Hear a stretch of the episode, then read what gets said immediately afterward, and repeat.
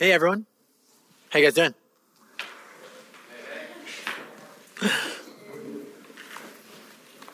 All right. I am going to be honest with you guys. We are going to be covering 16 verses of the Bible tonight. Yeah, we got a lot of ground to cover. Yeah, it is exciting. It's the Word of God. It's really good stuff. Um, but we've got a lot of ground to cover, and so I am uh, just letting you know that in advance that uh, I have cut as much as I can um, while trying to be faithful to what the Spirit um, is leading us towards in this passage. So, with that in mind, let's jump right in. Sound good? Cool. Let's go. All right. So, if you'd have asked me when I was eight years old what I wanted to be when I grew up I would have let you know that I wanted to be the CEO of the Walt Disney Company. Now, yes, seriously. And um, I, I don't know if I would have gotten the nomenclature correct, like the Walt Disney. I probably would have just said like Disney. But um, I, I remember like researching Michael Eisner's salary with his bonuses so that I could properly envision what my life would look like as the chief executive officer of Disney. But it wasn't that the, it was the money I was after. It's what I believed leadership gave you the opportunity to do, which was to do things your way. And I want to do that with Disney, right? To make decisions about which rides would get built, um, what new parks get developed, which movies get made, which stories get told. Like eight year old Danny wanted to do that. I mean, this year old Danny still wants to do the same thing, but, um, and now that all makes total sense at the age of eight um, in which all forms of leadership that I had experienced or my interpretation of them was that they were the people with power that got their way. For example, my parents led our family and we did things their way. At least I thought. I realize now, not exactly the case, but it seemed like that, right? My parents would watch the news and there would be presidents or governors on the TV screen and they seemed to lead states and country, countries their way. So, leadership could have been defined by eight year old Danny as having the influence and power to do things your way. The only qualification then for such a job is that, for that description, is having the ability to accumulate power and influence under yourself so that you can do things your way. Now, was eight year old Danny too far off? For those of us who um, work in various career fields, isn't that kind of like something you're supposed to care about? Is moving up the, the corporate ladder, right? You're supposed to be seeking promotions because the higher you get, the more decision making power you have so that you can do things the way that you think is best.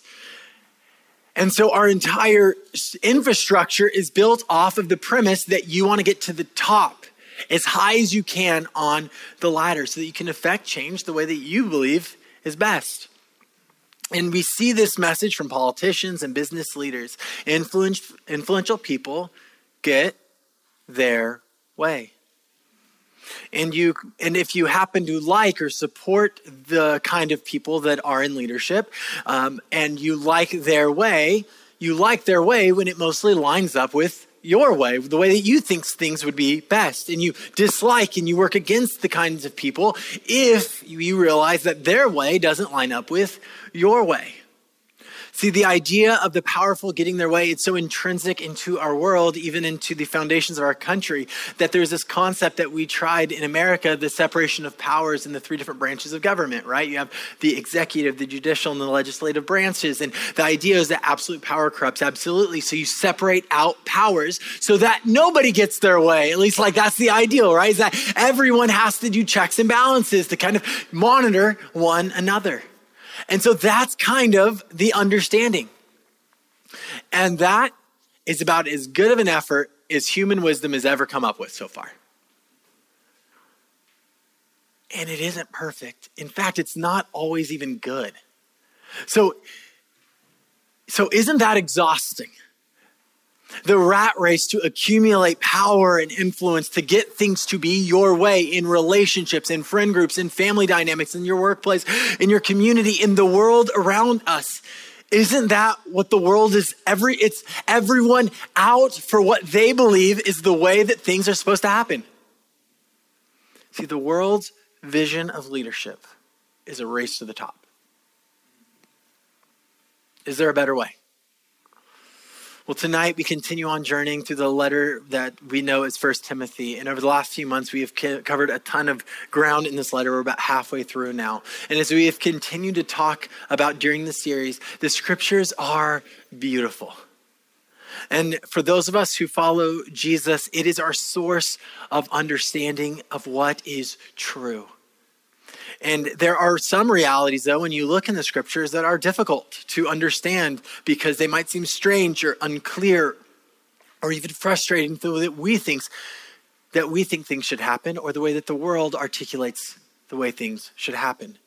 So, this is why it's so important that even in the midst of the unclarity and even in the midst of the difficult passages, that we continue to strive to interpret and apply the scriptures faithfully.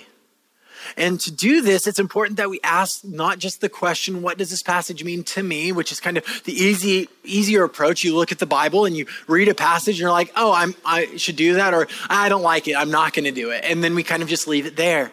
But instead, we start with the question, what did this passage mean to the original audience? So we have this opportunity to go on a journey of discovering these realities with three, three support systems we have the Spirit of God inside of us as believers. We have the historic church that has gone before us. And we have the community of faith that walks alongside us. And those are three pretty cool oppor- opportunities that we have, right?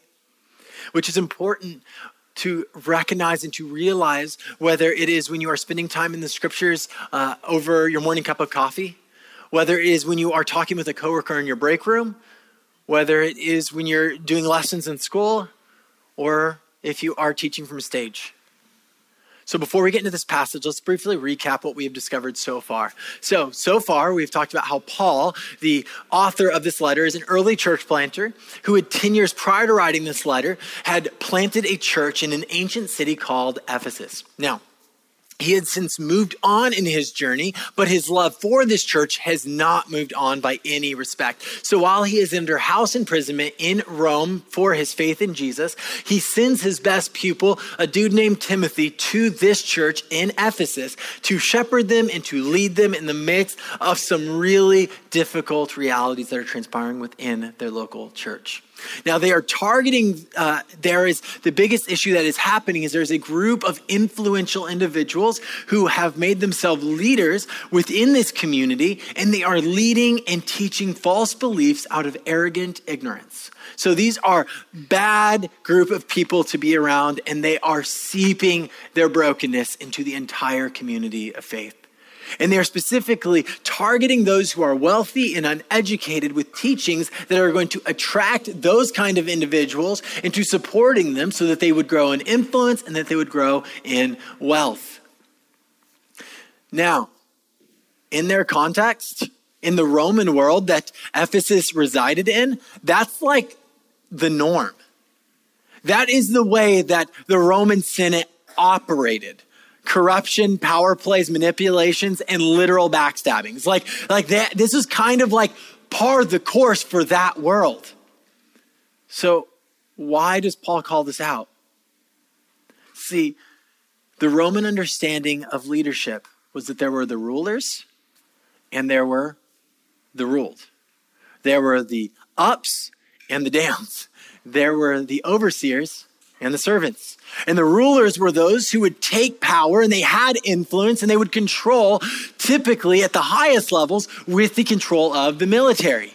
And so when you bring in a military into town and you say, I'm now in charge here, and somebody says, I don't like that idea, and they say, well, the strong people all say, I'm in charge here, so now I'm in charge here. And you say, okay, I guess you're in charge here. Like that was the way that their world operated conquering, scheming, deceiving, doing whatever it takes to get the power required to get your way. So these false teachers were fitting right in with the Roman cultural context. But the church is meant to be different. See, the church is meant to be an embassy. An embassy is an outpost of one cultural context, typically a nation state, fit into the geographic borders of another. The church is never meant to fit in with a culture of this world. It's meant to be an outpost of a different culture, the kingdom of heaven. And it's to that culture that the this embassy, the local church is meant to live and thrive, embodying the values, the mission, the hopes, the wisdom, the understanding of everything, including leadership, not as the world sees it, but as the kingdom of heaven is coming to earth. And see, this is why Paul takes these false teachers so seriously. They are pretending to rep the kingdom of heaven, and they are using all the broken tactics and schemes of the kingdom of this world. And that's a big deal. So, this is why Paul sent Timothy. And this is why Paul wrote this letter to Timothy as he was going about shepherding this church. Now, tonight we're going to read about a kingdom vision of leadership and specifically the qualifications for those who are going to be leaders. But there's a passage right after this section that, that we're going to hit on before we get there. We got we hit on this in the early weeks of the series. Uh, this is in First Tim- Timothy chapter 3 verses 14 and we're going to start there because it kind of helps give us additional context into what Paul has to say about leadership. First, he gives his his purpose statement, why he wrote the letter in the first place. Leave it to Paul to go halfway through your letter before you actually tell people why you're writing a letter. I hope to come to you soon, but I am writing these things to you so that if I delay, you may know how one ought to behave in the household of God, which is the church of the living God, a pillar and buttress of the truth. Now, what he's getting at is these characters, these false teachers have been behaving as if they represent a different kingdom, as if they are a part of a different household, a different family than the family, the household of God. But instead, Paul wants this church to understand that they are called to not follow the example of the leadership of this world and the way that this culture views anything and everything, but of the true king in the true kingdom. So then from that, Paul writes down lyrics to a familiar hymn in the early church, verse 16. Great indeed, we confess, is the mystery of godliness. He was manifested in the flesh, vindicated by the Spirit, seen by angels, proclaimed among the nations, believed on in the world, taken up in glory. All right, on a count of three, who is this hymn about one, two, three. Great answer, guys. You guys get it. Gold star in uh, Sunday school. It's great. Okay. Yeah. So this hymn is clearly about Jesus. So, in other words, he starts by saying, Great is this. Do you want to know what is truly great? Do you want to know what truly embodies the way in which we are called to live? Do you want to witness what leadership looks like in the economy of the kingdom of heaven? Look to Jesus. Not to Paul, not to Timothy, not to the elders and deacons that he's about to mention that he mentions right before this. Look to Jesus. See, in Jesus, we see the mystery of godliness in the flesh. Now, godliness. There's one of those Bible words that you can hear or read and you kind of just go, oh yeah, I know what that means. It means like like being good, I guess. Okay, keep going. But see, godliness is a beautiful concept. And um, it reminds me of moonshine. And I don't mean like the illegal beverage that started the sport of NASCAR, but what I mean is the light that comes to us each night from the face of the moon. Now, why does the moon provide light but not heat? Exactly, exactly. Uh, I heard the word reflect, and I'm going to go with that. Yeah, it reflects or radiates the light beams that are coming from the sun off of its face, and we get the benefit of it on most nights of the year, right? The moon has no power in and of itself. It is specifically because of its proximity to the source of light that it's able to provide light to us. In other words, even when we don't see the sun, I don't know if you've thought about this way, even when you don't see the sun, we still are the beneficiaries of the sun's beams because they're reflecting off the moon. Do you guys see where I'm going with this? Let me drill just a little bit deeper first. Okay, this is the mystery of godliness displayed to the world. See, godliness is embodying the character of God. So, who is the best human that's ever embodied the character of God? Jesus. Jesus is the living embodiment, the manifestation in the flesh of the mystery of godliness. Before that, you might go, I don't quite get who God is or what he's like. And then you have Jesus on the scene and you're like, oh, like that. That's, that's Jesus. That's God. Because he's God. So if you want to see the character of God, you look to Jesus. If you want to see what God's leadership, care, compassion, sense of justice looks like, look to Jesus. The Spirit vindicates him, meaning the Spirit is pointing people to him. The angels recognize who he is. The news of his arrival has been and is actively being proclaimed to the nations. He is being believed on in the world. He has been taken up in glory. What is God like? Jesus. Look at Jesus and you get to see what God is like. Now, how does the watching world who are living in darkness experience the life giving light of Jesus? Well, they look to the moon, they look to the ones who are reflecting his light. See, godliness doesn't come from us simply trying to work harder to be like Jesus. But as we abide in him and by being in his proximity, we get the benef- we get to be both benefits of his radiant light and reflectors of it to the watching world around us. The church of the living God is a pillar and buttress of the truth, meant to abide with Jesus, to reflect his light to, the, to a dark world around us. And when the world looks at the church, they should not witness more of the same of the world's kingdoms. They should witness something distinct, something transcendent the kingdom of heaven expanding on the face of the earth. The church is meant to be the reflection of the mystery of godliness to a planet of death. In this way, the way they are the way the church is meant to operate and live in life together is the way of Jesus. And that should be true of an entire community. Now, do we live this out perfectly? No.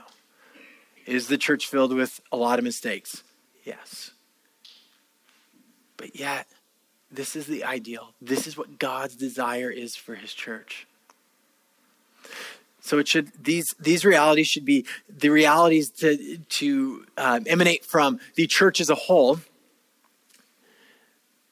But what about its leaders? It should specifically be exemplified by those who are called to lead and, lead and serve the community. Which is right, why, right before this, Paul mentions two leadership roles within the local church. He talks about overseers and deacons. Now, we're going to get into these roles in a second, but first and foremost, we need to understand how leadership is viewed in the kingdom of heaven if we are to see how these individuals are called to lead within the context of the local church. So these two phrases, these two phrases are being used here because they're common in the Roman world. So stick with me for a second. Overseers. That word's pretty self-explanatory. What do overseers do? They Good job. You guys are nailing it. This is good. Okay. They oversee things. They're, they were the ones with power, prestige, influence, wealth. They had the ability to enact the changes that they wanted to and whatever things that they oversaw overseer. Deacons. Now, that's another word for servant. And servant is not, as you can imagine, was not a title that people were clamoring for at the job fair right? Like, not many people are like, oh, I can't wait to be a bond servant. This is going to be sweet. You know, the Roman cultural context was not a desire to serve, but to be served. They want to have servants and bond servants and slaves. Those are marks of status, of importance, of awesomeness. To become a servant was humiliating. The cultural qualification of a servant was to simply be without power for a while and see how long that gets you before you are in some way serving others. If you lacked power, you were subjugated to service. So the Roman cultural understanding of even things like humility was that it was not a virtue. Pride and confidence in the Roman world, those were virtues. Humility was enmeshed with the concept of being humiliated. And servants, servants were humble because they were humiliated. Now, we know this from a variety of historical um, sources, but uh, one of my favorite ones comes from Jesus. Uh, in Mark chapter 10, he's talking to his disciples about leadership and correcting their misunderstandings because they had plenty of them. And Jesus talks to them in Mark chapter 10, verse 42 through 45. And Jesus called them to him and said to them, You know that those who are considered rulers of the Gentiles lord it over them, at which point his followers have been like, Oh, really? The the Gentile overlords, like they they oppress people. I see. They had been oppressed for about a couple hundred years at this point, and they're like, "Yeah, yeah, for sure. We know exactly what the Gentile lords do. They they lord it over people, and their great ones exercise authority over them. But it shall not be so among you." But whoever would be great among you must be your servant, and whoever would be first among you must be slave of all. For even the Son of Man came not to be served, but to serve, and to give his life as a ransom for many. So Jesus acknowledged the Roman cultural understanding of oversight and servanthood. There are oversights, the uppers, the people who are wielding the power to get their way. And there are those servants, those who are getting pummeled by the way of another. And he explained to his disciples that this was not going to be the way that his family operated. That is the outpost of the kingdom of heaven expanded across the face of the earth. These would not be the markers of their reality. See, instead of the culture's understanding of a race to the top, the culture of the kingdom would be defined as a race to the bottom. A race to the bottom of the org chart, which in his cultural context was servants and slaves, which is why he's using those phrases. So while the world around him and the world around us today is defined by a race to the top, where you can wield influence to have your way. The kingdom's vision of leadership is a race to the bottom where you can lay down your influence to love, to serve, and to do the will of the Father. And isn't it crazy that Jesus uses the most discarded role to describe himself? Did not come to serve, did not come to be served, but to serve. And he said, and this will be true of you as well. If you follow me, you are following me to the role of servant. And he later would instruct his disciples again when they still don't get the message to, that they were called to demonstrate this actively by the sacrificial way that they served one another and loved one another. And that is exampled by the washing of feet, which was a task reserved for slaves and servants and bondservants, the lowest of the low. And he's saying, and this is what I have come for you, and this is what you must do for one another. And so this is Jesus' vision of a kingdom leader servant as he is servant. Now, before we continue any further in this passage, we need to remind ourselves of why the scriptures matter. That when we hear God's voice within them, we get to discover his character and his way that he has called us to live. Now, just like last week's passage, this is a passage that has been used to devalue women, silence women, and oppress women. Let me make this abundantly clear. This is not the way of Jesus. The way of Jesus is not domineering, it's not self serving, it's not boastful or proud. It is sacrificial biblical love. Misusing this passage completely misses the complementing paradigm for which men and women are meant to display the image of God in partnership together. So, I want to, before we go towards scriptures on these particular leadership paradigms. I want to, on um, first and foremost, apologize to you if you have ever experienced difficulties with any with any other local church context, any ministry that has been attached to some of these realities. I'm deeply sorry for those realities for you. But I just want to just apologize on behalf of other churches and claim that we at Mosaic have been perfect on this. So our elders have had our eyes opened after over the last couple of years into our ignorance about the importance of inviting the voices of non-elders into important de- decisions, especially and specifically women. And this has been to our detriment for our own churches, for our church's health, and not just for our women, although absolutely for our women, but because of the lack of their voices in these spaces, it has affected the entirety negatively. So, on behalf of all of our elders, I want to apologize and repent of that behavior. As elders, we don't believe that we are called to just lead by examples in our righteousness, but also be the first to repent when we miss the mark, to be the chief repenters of the church. So, we apologize.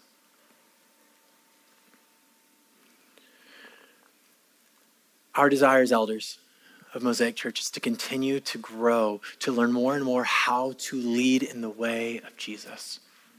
Our desire is to deeply express the value, the voice, and the giftings brought to the table by the women of our community. Now, this passage does not specifically unpack some of the common questions that are associated and relevant to church leadership. So, after I'm done unpacking the passage, I'm going to circle back around um, to the distinctive beliefs and practices that Mosaic Church holds around church leadership.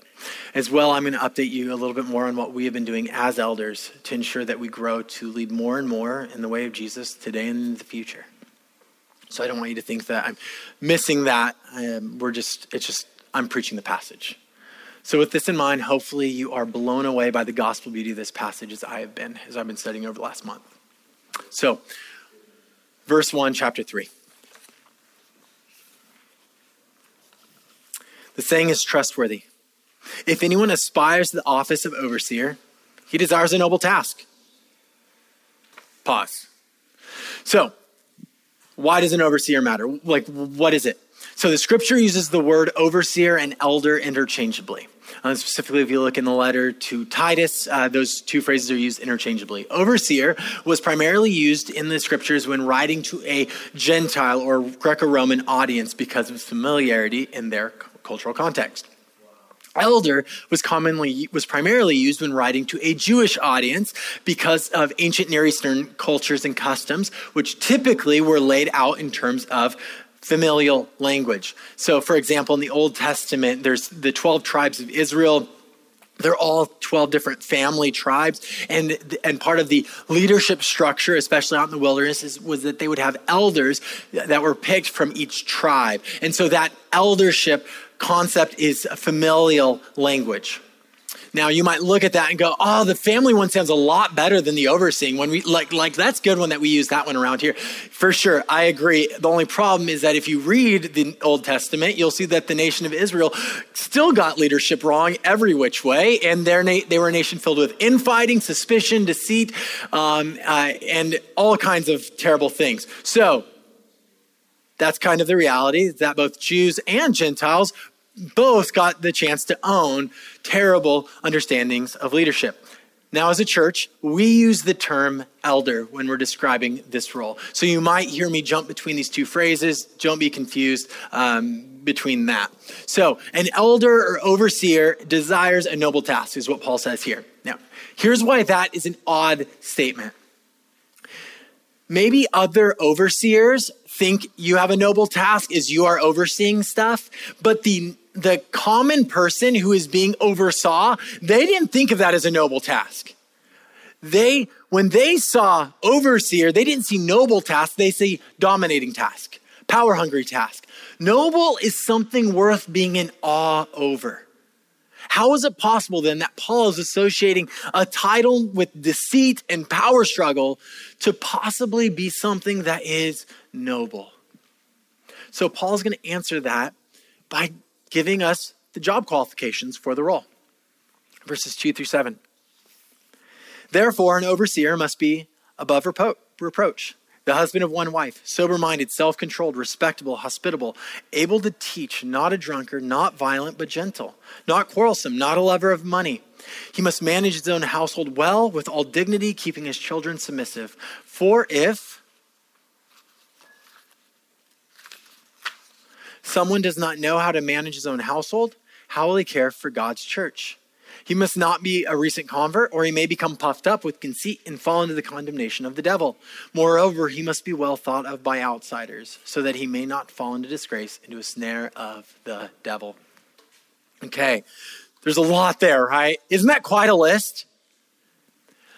Notice what's not on it competency, strategic thinking, ability to manipulate outcomes, charismatic leadership. None of those kinds of things are even hinted at in this. The only thing that's close to competency is able to teach. But that's just one of the markers. Now, not all of those things I just mentioned are bad, right? Some of those can be quite helpful in terms of leadership in general. But Paul's focus in writing this is displaying all the things that the false teachers lacked. Primarily, godliness. They weren't like Jesus. They weren't living like Jesus. They weren't using their influence like Jesus. Paul is writing that those who are called to oversee the church are meant to be defined by lives that radiate proximity with Jesus. That they must be above reproach, the husband of one wife. And by the way, that not necessarily requires marriage because, for example, Paul, unmarried dude, is writing to Timothy, unmarried dude. But if that you are within the context of a marriage covenant, you'd be demonstrating faithfulness and godliness in fulfilling that covenant of marriage. They would be sober minded, self controlled, respectable, hospitable, not a drunkard, not quarrelsome, not a lover of money. This is an intense list. We could do a message about each one of these items, probably, right? But again, notice what they are each demonstrating collectively the way of Jesus. Look at that list. This is Jesus. This is the godliness of Jesus, a life of godliness, a life that radiates proximity with Him. See, even when he gets to this one, the ability to lead your home and your family well, that might seem odd in our cultural paradigm, right? Typically, for most jobs, that's not on the application, right? In an interview, that's, I, I, don't know exactly if that's illegal to ask, but it feels like it. If you're like, hey, what are your family dynamics like? And then your job's actually based on whether or not you got that, right? Like, that's weird. So, why is he here? Because Paul is writing about a holistic life of servant leadership a complete life marked by godliness, not perfection, but that you love those closest to you with sacrificial biblical love, that you care for them well. Because if, you, if you, you're not doing that with your family, then what are you going to do with the church, Paul says? So if that's the case, then there is literally no aspect of your life that is not relevant to the conversation. And now, when, as an elder, when I read over this list, I am humbled every single time. And not because I'm so humble and so godly, at least, it's because I'm so imperfect. It's because I don't consistently live out every item on this list perfectly. And, and I realize also this list isn't even meant to be exhaustive. It's not like if you do all these things, but then you have other sinful habits in your background, then, oh, then you're good. You pass this list. No, this is just a sampling, a case study of the type of leader, the type of character, the type of godliness. But, it, but at, at its best, and when I'm at my best, all a list like this does is it leads me in my heart and my mind to draw near out of desperation to God. This is proximity to Him. This isn't me, it's Him. Now, that's different than if you would have asked me when I, um, a few years ago, if you would have showed me this list and gone, gone, hey, Danny, do you, where do you think you fit with this? I'd have been like, oh, I'm one of the most qualified people you could ever imagine. Like, guys, I was pretty arrogant. Um, some of you guys know that. Uh, I, I thought I was pretty, pretty qualified, you know? Hence why I think it's really good thing that he says they must not be a recent convert. Because what he's getting at is one, it can lead, as he says, to arrogance, to be puffed up, which would be a snare of the devil. Absolutely would have been early on in my faith. Secondly, recent converts are newer on the journey. It's just kind of a part of the way it goes. They are learning and discovering much, still discovering ancient truths and learning how do they apply to life. Now, hopefully, none of us stop, ever stop being a lifelong learner of the way of Jesus. But when you are newer to the faith, you are likely learning much all at one time, and it isn't solidified yet. You're learning. And for those of us who are called to the role of elder, we have some pretty big things to do, including guarding the doctrine of the church. As he says here, being ready to teach. So it's important that we know what we believe and why we believe it. That we've asked the hard questions, that we've stared into the doubt, into our doubts, and not that we have somehow magically overcome all doubts, but that we would be honest about the struggles, that we would ask the hard questions, and that we would persevere through it with Jesus. Now, more than that, he then goes and says that they need to be well thought of by the world around them. That makes sense as well. That you aren't that that you haven't been up to all kinds of shenanigans or gossiped about in all kinds of ways by the world around you because the watching world is watching. They're seeing is there things different about this community than the world around us? This doesn't mean that elders and overseers are somehow uh, more magically more Jesus like.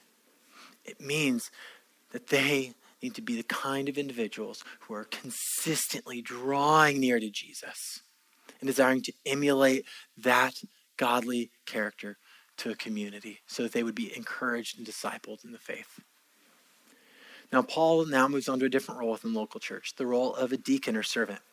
And deacons as we mentioned before, this is kind of a countercultural concept to use that language. Like overseer, why would why would they use that language? Terrible, terrible word usage in that culture, right? That's a, a bad word. You want to know another bad word? Servant. Nobody wants to be a servant. Why didn't the early church come up with brand new words to describe these things, right?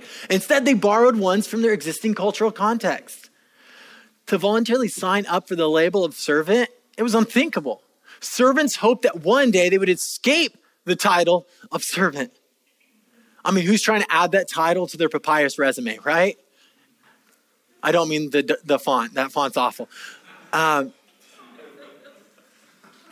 we get the origins of deacons in the book of Acts, chapter 10, when there is some shenanigans that are happening within the local church and in the church in Jerusalem. The apostles are going about set, like discerning with the Spirit what they're supposed to be up to next. And all the while, um, the rich people are coming earlier because they get off work earlier and they are um, enjoying the communion feast, leaving none of the food for, uh, for those who are servants and tradesmen who are coming in later. And, and and so there's no more food when they get off work later at night. That's really not a great way to love one another, right? So the apostles tell ask for a group of individuals and they they they get seven individuals and appoint them as, as deacons as servants stephen who is the first martyr of the church is one of them and their job was to hand out bread they were the bread hander outers and they did it with faithfulness now, the list of deacons would go on to spread throughout each local church in the um, in uh, the early church, including uh, in the book of Romans, chapter 16. It mentions Phoebe, who is the letter, who is a deacon and was a letter carrier of the letter to the church in Rome to them, and was the first to read it and explain that to that church from Paul. And these were all individuals who willingly and joyfully took on the role of leading servants. They were showing the way because now, this doesn't mean that if you are not a deacon of a church, then you are not called to serve. That would be silly. We are all called to serve one another. But deacons lead the way in serving. They're the first ones to say, Where's the need? I got it. Like the answer is already yes. Where? Let's go. And so deacons in the early church fulfilled a multitude of needs. And there's not like some exhaustive list of what they what they did in the in the in the scriptures. Instead, it was based on in this context, what do they need at this time? Let's go. What is it? I'm in. So the early church took a role despised in the world's culture, servant, and has elevated it to an official example of godliness to follow the example of. Isn't that weird? So Paul then gives a list of character qualifications for them. Verse 8 Deacons likewise must be dignified, not double tongued, not addicted to much wine, not nor greedy for dishonest gain. They must hold the mystery of the faith with a clear conscience, and let them also be tested first. Then let them serve as deacons if they prove themselves blameless. Their wives likewise must be dignified, not slanderers, but sober minded, faithful in all things. Let deacons each be the husband of one wife, managing their children and their own households well. For those who serve well as deacons gain a good standing for themselves and also great confidence in the faith that is in Christ Jesus. Once again, what a list, right? What a list. Isn't it interesting that a role that nobody wanted gets a character bar that's this high? Each item on this list is once again pointing us not just to some magical checklist, but at a life, a holistic life that is radiating proximity with Jesus. That they would be individuals who are dignified, using their words well, to build up others, not tearing others down. That they are not that they are not currently in the midst of addiction to things like wine, that they have gone through some sort of a process to test them to ensure that their faith, their life, their mind, and their heart are ones that are fully surrendered to Jesus and learning ever more to be more surrendered to Jesus. Again, we're getting the image of individuals who have demonstrated love and godliness in the way that they care for their families well. Now, how can you lead the way in serving your community if you aren't first leading the way and serving those closest to you? also countercultural at the time, Paul then goes on to explain that deacons are deserving of good standing.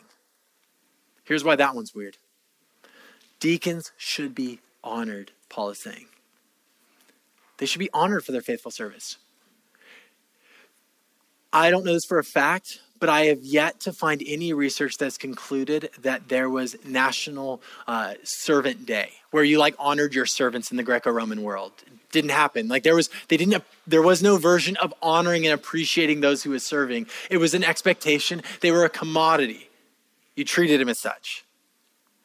In their culture, servants were not honored. They were used up and spit out of a system that needed willful and sometimes unwillful human sacrifice. But Paul, is continuing on where Jesus t- left off. Take a role that nobody wants, give it a list of character qualifications that requires strength and ability that is beyond your human ability and comprehension and can only be, happen from abiding with Jesus. Welcome in. To the world, this makes no sense. In the kingdom, it makes all the sense in the world because it's a race to the bottom. It's a race to the bottom. So we covered a lot. Let me do a quick recap. Paul has taken a despised phrase of overseer and has imbued it with gospel beauty, saying it is a noble task because there are those who use whatever authority, whatever influence they have been given to serve their community, not focused on getting their way, but discerning both what the needs of the community are and how the Spirit might lead them into filling the needs of the community. Then he takes the disregarded phrase of servant and he imbues that one with gospel beauty, saying that they are worthy of honor because they are those who the community would look at as an example of a life of godliness, serving the church as Jesus served the church. Neither is elevated above the other, but both complementing the efforts of the other to fit in to different needs of the community in different ways and uniqueness and beauty so that the church could be built up and that the kingdom of heaven can expand. Now, this brings us to some of the questions that are related to the leadership in the local church that passages like this, while this one doesn't specifically speak into, relates to. Now, there's not enough time in this space to unpack all the scriptural reasoning for these positions, um, but if you'd like to, I'd love to grab coffee anytime to dive deeper than simply a quick summary answer that I'm about to give here. Because at a certain point, as an adult, as Brady mentioned last week, you're going to have to figure out what you believe on a number of issues. And a lot of these issues are what we might refer to as distinctive beliefs. Distinctive beliefs aren't core beliefs. In other words, they're not essential to salvation or to the core of Christianity. They're not going to inherently lead you down a unwise or sinful path. Distinctive beliefs are beliefs that are relevant, though, and they do matter. And different churches and different denominations take a myriad of positions on throughout the, the history of the church. So, when it comes to these realities, and specifically the realities of the roles of elders and deacons, are these spaces reserved exclusively exclusively for what a plain reading of this text that we read tonight would indicate just for character qualified men or not um, we would consider this to be a distinctive belief now, at Mosaic, we believe and practice that the role of elder is the lowest role of servanthood that is reserved for biblically qualified and affirmed men. individuals who are leading in sacrificial service of the church. They're not just CEO type shot callers. They don't exist to get their way. They exist to faithfully serve the community, to listen well, and to help discern with, with the Spirit what it looks like to shepherd the church today. To do this, um, to do this, our role of elder requires us to not just be sorry for the past of what we have not in, that we have not invited the, the voices of women into decisions that we have made as elders, but to make structural changes to facilitate these realities and live within that. And over the last year, we have done exactly that.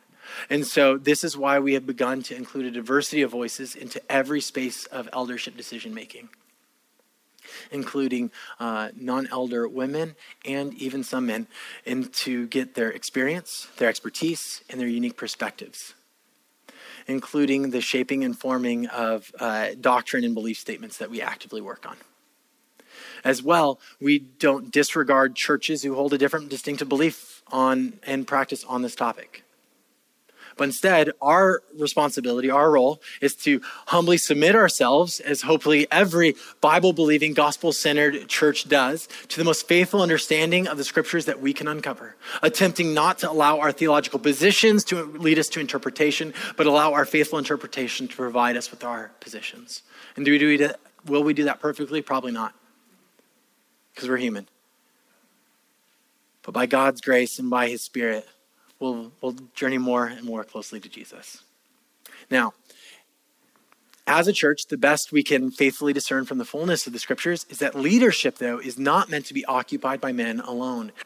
Instead, women and men are called to complement one another in leadership together in a diversity of ways and spaces in every avenue of life, from the family to the workplace to the local church.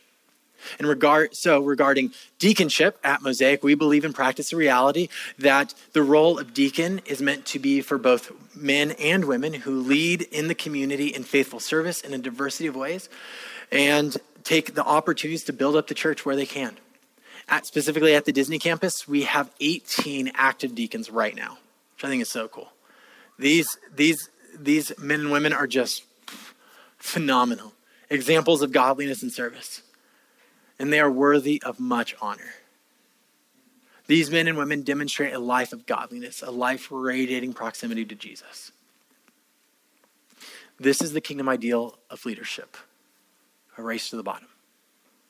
Not one over the other, fighting over controls, manipulating ways to infor- ensure that my voice is being heard or respected, not getting our way, not struggling for power, and not infighting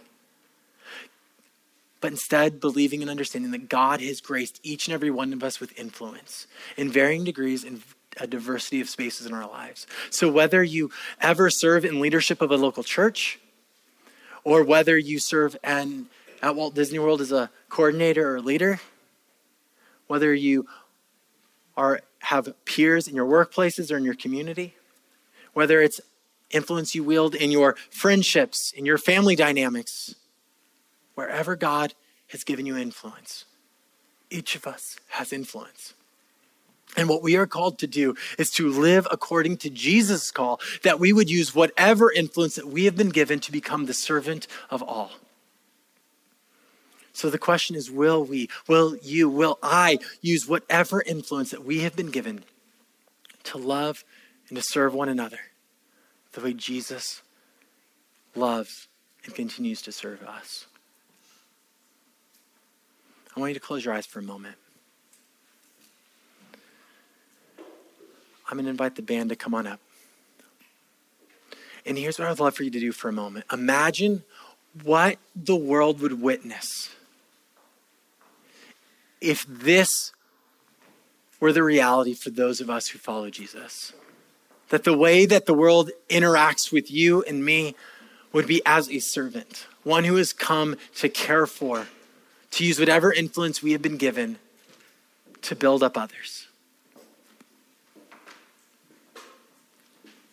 My hope is that this would be the reality for us. And I hope it's yours as well. That as a community, that as we go into all the different facets of our lives, these would be our realities. But this kind of godliness is not going to come from me and it's not going to come from you.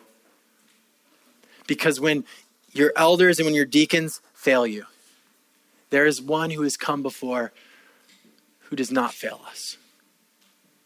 He is the one who the hymn is about, who has manifested godliness in the flesh, who has been vindicated by the Spirit, who's being proclaimed to the nations, who has been believed in, in the world, who's been glorified. Father, I pray for my brothers and sisters here tonight. Lord, each and every one of us in this space needs you, whether we are actively and currently following you or not, whether we've surrendered our lives to you or not. We are all just in desperate need of you. I know in this room there are individuals who lead in local ministries. There are those here who lead in business and industry, in political environments, and especially right across the street at Walt Disney World. Lord, we pray for those who follow you and who have been given the opportunity to have influence in leadership in various spaces. I pray, Lord, that they would use that influence not to be served, but to serve. Not to get the best parking spot, but to take the worst one. To be the kind of individual who is actively seeking to serve. Lord, let your church be an embassy of your kingdom's culture. Let this local church and all the other local churches here in Orlando be churches that radiate your love, your kindness, and your service. Lord, I confess how desperately I need you right now. And I know I'm not alone in this space. Remind us of your character, of your goodness, of your kindness. And we thank you for the ultimate example of the mystery of godliness made flesh. It's in Jesus' name we pray. Amen.